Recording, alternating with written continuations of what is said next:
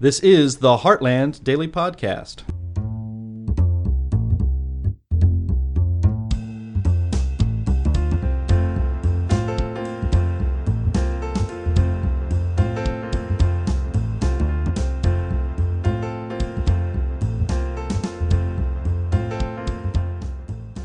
Hello, everyone, and welcome to the podcast. This is Anne Marie Schieber of Healthcare News. Now, we're beginning to understand why the nation was so fearful over COVID and, and how the government was able to use the excuse of a virus to trample over liberties for a long period of time. And now we know that social media uh, was one of the enablers. The big question is whether social media, a private enterprise, did this of its own volition. My guest today is here to discuss evidence that suggests no. Jenin Younes is an attorney at the New Civil Liberties Alliance, which is representing four private plaintiffs in a lawsuit against the Biden administration filed by the attorneys general of Missouri and Louisiana. Thanks for coming on the podcast. Thank you so much for having me. Uh, before we get to these emails, tell us about your involvement in the case. Who are you representing and why? So I'm representing four private plaintiffs. That's uh, Jay Bhattacharya and Martin Kulldorff. They co-authored the Great Barrington Declaration. Uh, some people might be familiar with it. Sort of uh, eschewed lockdowns, said that lockdowns were a bad idea uh, because they did more harm than good to society overall, and instead resources should be devoted to protecting vulnerable people. Uh, and then two others, Aaron Kheriaty, who was a professor at UC Irvine before he was fired for not getting the vaccine, uh, and a woman named Jill Hines, who runs an organization called Health Freedom Louisiana. So um, they are alleging that they were censored on social media for expressing views about COVID that uh, differed from the government's, and that that censorship didn't happen because the private companies wanted to, as many people have claimed claimed, but because the government had been basically coercing or pressuring the private the the uh, tech companies to censor them. So there was a discovery hearing, and uh, this evidence, which are emails, emerged between the White House and Facebook. Tell us what in particular stood about stood out about this communication. So, well, to be clear, there's been a lot of discovery orders that's been going on for quite some time. So, I'll back up a little bit because I think that shows why the latest emails that I think you're talking about are important. So, uh, the White House had been making the White House members of the Biden administration, uh, especially the president himself, the Surgeon General, and the former press secretary Jennifer Psaki, had been making statements since about uh, May of 2021, threatening tech companies with negative consequences if they didn't do more to censor COVID quote unquote misinformation. And you know, misinformation is just a term that's used uh, for anything that is different from what the administration's uh, agenda is. Um, so they had been making these statements that was sort of the crux of the lawsuit.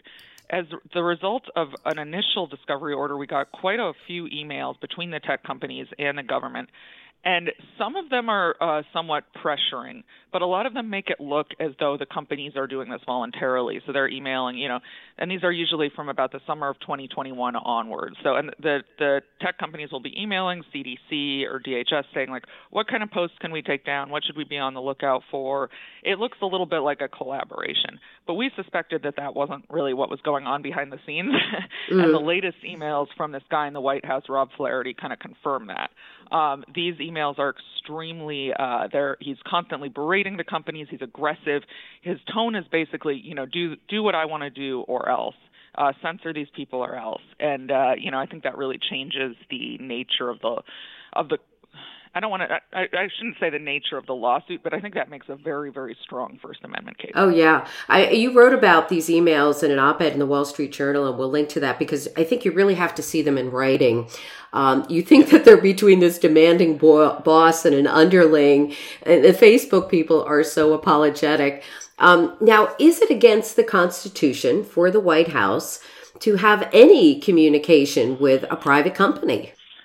That's an excellent question, and you know it's it's uh, interesting because we don't really have a lot of on-point case law. Um, there's a lot of there are a lot of cases that you can draw analogies to, um, and that say basically it's called what this is called state action theory. That the government can't use private companies to get around the Constitution. So it comes up most often in the context of the Fourth Amendment that prohibits uh, warrantless searches and seizures for the most part. Hmm. And so the example I would use there is like the government can't hire a private company or threaten a private individual uh, to break in, you know, telling them they'd better break into your home or hire a private company to do it voluntarily because they don't have a warrant and, you know, get, get you to search their home or get a private individual to search their home. Um, I think this didn't come up a lot in the First Amendment context because before social media, there wasn't uh, so much of a way to sort of censor Americans, um, you know, yeah. as a as a group. Like you, you sometimes had cases where the government would call a newspaper and say it'd really be better for us if you didn't run the story or don't run the story. And the, the Pentagon Papers is probably the most famous case, but it was pretty rare. Um, and it it also didn't it what didn't really involve state action theory because if a newspaper decides not to run something that's not really about the, you know the newspaper has or, editorial discretion. So it's not really about censoring the individual whose story it is. It's more about the newspaper. So the newspaper would bring the claim. It's not this sort of third party thing. Hmm. Um, so that's why this is sort of new terrain. And I think it's really important to get courts to recognize that the government can't try to circumvent the First Amendment by getting the tech companies to censor people based on viewpoint, um, you know, expressing disfavored viewpoints. Yeah. Now, COVID was a public emergency. I mean, it still is because the declaration was renewed last week. Uh, does the administration get any constitutional slack in that situation to be able to communicate or control private companies? I mean, yeah, we, we think of private companies, and I, am thinking this um, this idea of deceptive advertising when you're using their platforms or, or mainstream media, you're under this impression that they are independent of the government. I mean um, especially with the media. And, and we're learning that really isn't the case, that there is this really strong communication uh, with you kind of think the subtle enforcement. Uh, do do they get any slack under a public emergency? Um, no, not not for censoring people based on viewpoint. There, you know, there are other ways in which I think um, suspension of rights uh, can come into play when there's a real emergency. Now, I would dispute that there's a real emergency now. Uh, certainly, people, you know, there's more of a case to be made for an emergency in March, April of 2020. But, uh, you know, I don't. If there's an emergency now, we're always in an emergency, and then we might as well not have a constitution then if that allows for the suspension of rights. But I, but the First Amendment really uh, doesn't allow for suspension of rights the way that that some other uh, parts of the Constitution do. Now, what about when a private company is in agreement with the government's policies and wants to be accurate, for example? Is there anything wrong with them cooperating together, like, you know, we think is going on in this case? Yeah, well, that, and so that sort of gets back to what I was talking about with the first round of discovery, where it looks more like that's going on than coercion. Um, I think that that should not be permitted under the First Amendment. That if the companies and the government are working together to accomplish mutual aims, then that uh, that should be considered state action. That should be the then the private companies should be considered essentially state actors and held to constitutional strictures. Because the why you know why should the government be able to um, do do that. You know, if they can't directly censor people based on viewpoint, why should they be able to work with the private companies to do that? That doesn't make sense to me.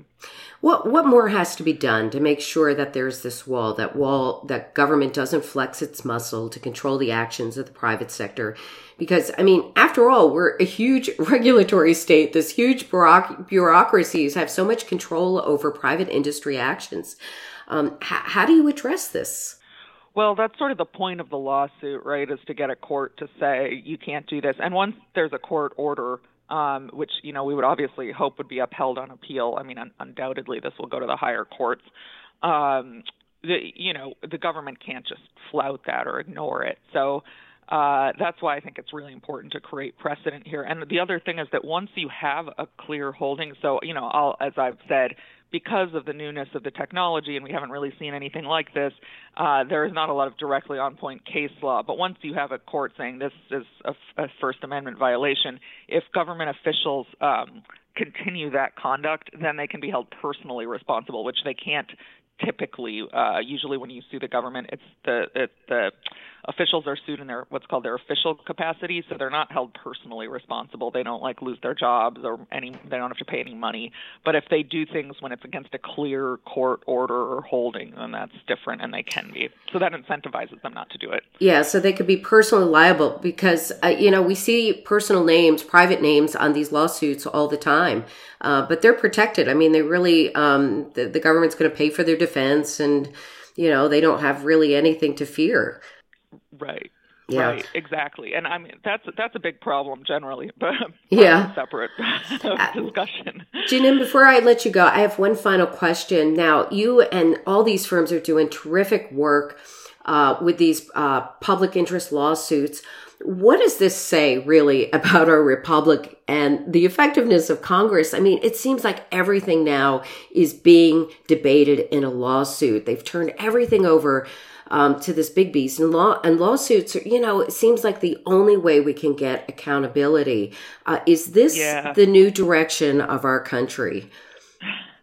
You know, that's uh, I I really like that question. I I think um, you know I think what we have right now is a, a political divide that's so bitter that neither side really cares about the Constitution, uh, which historically hasn't. You know, I mean, obviously there are exceptions, but historically, presidents, administrations, Congress have sort of cared about the Constitution. But I think things have just gotten worse and worse, and now it's just each side kind of trying to digging its heels in and doing whatever it takes to sort of make their point, demonize the other side, and this I would say is uh, part of that. You know, there's this idea that it's the misinformation spreaders, the anti-vaxxers, who are causing everything wrong with this world on the on the side of the Democrats, and uh, we have to do whatever it takes to fight them. And um, so I I think it's I think it is part of a bigger problem where it's, there's just a disregard for the Constitution and civil rights in a way that we haven't seen before, and I, I consider to be very dangerous.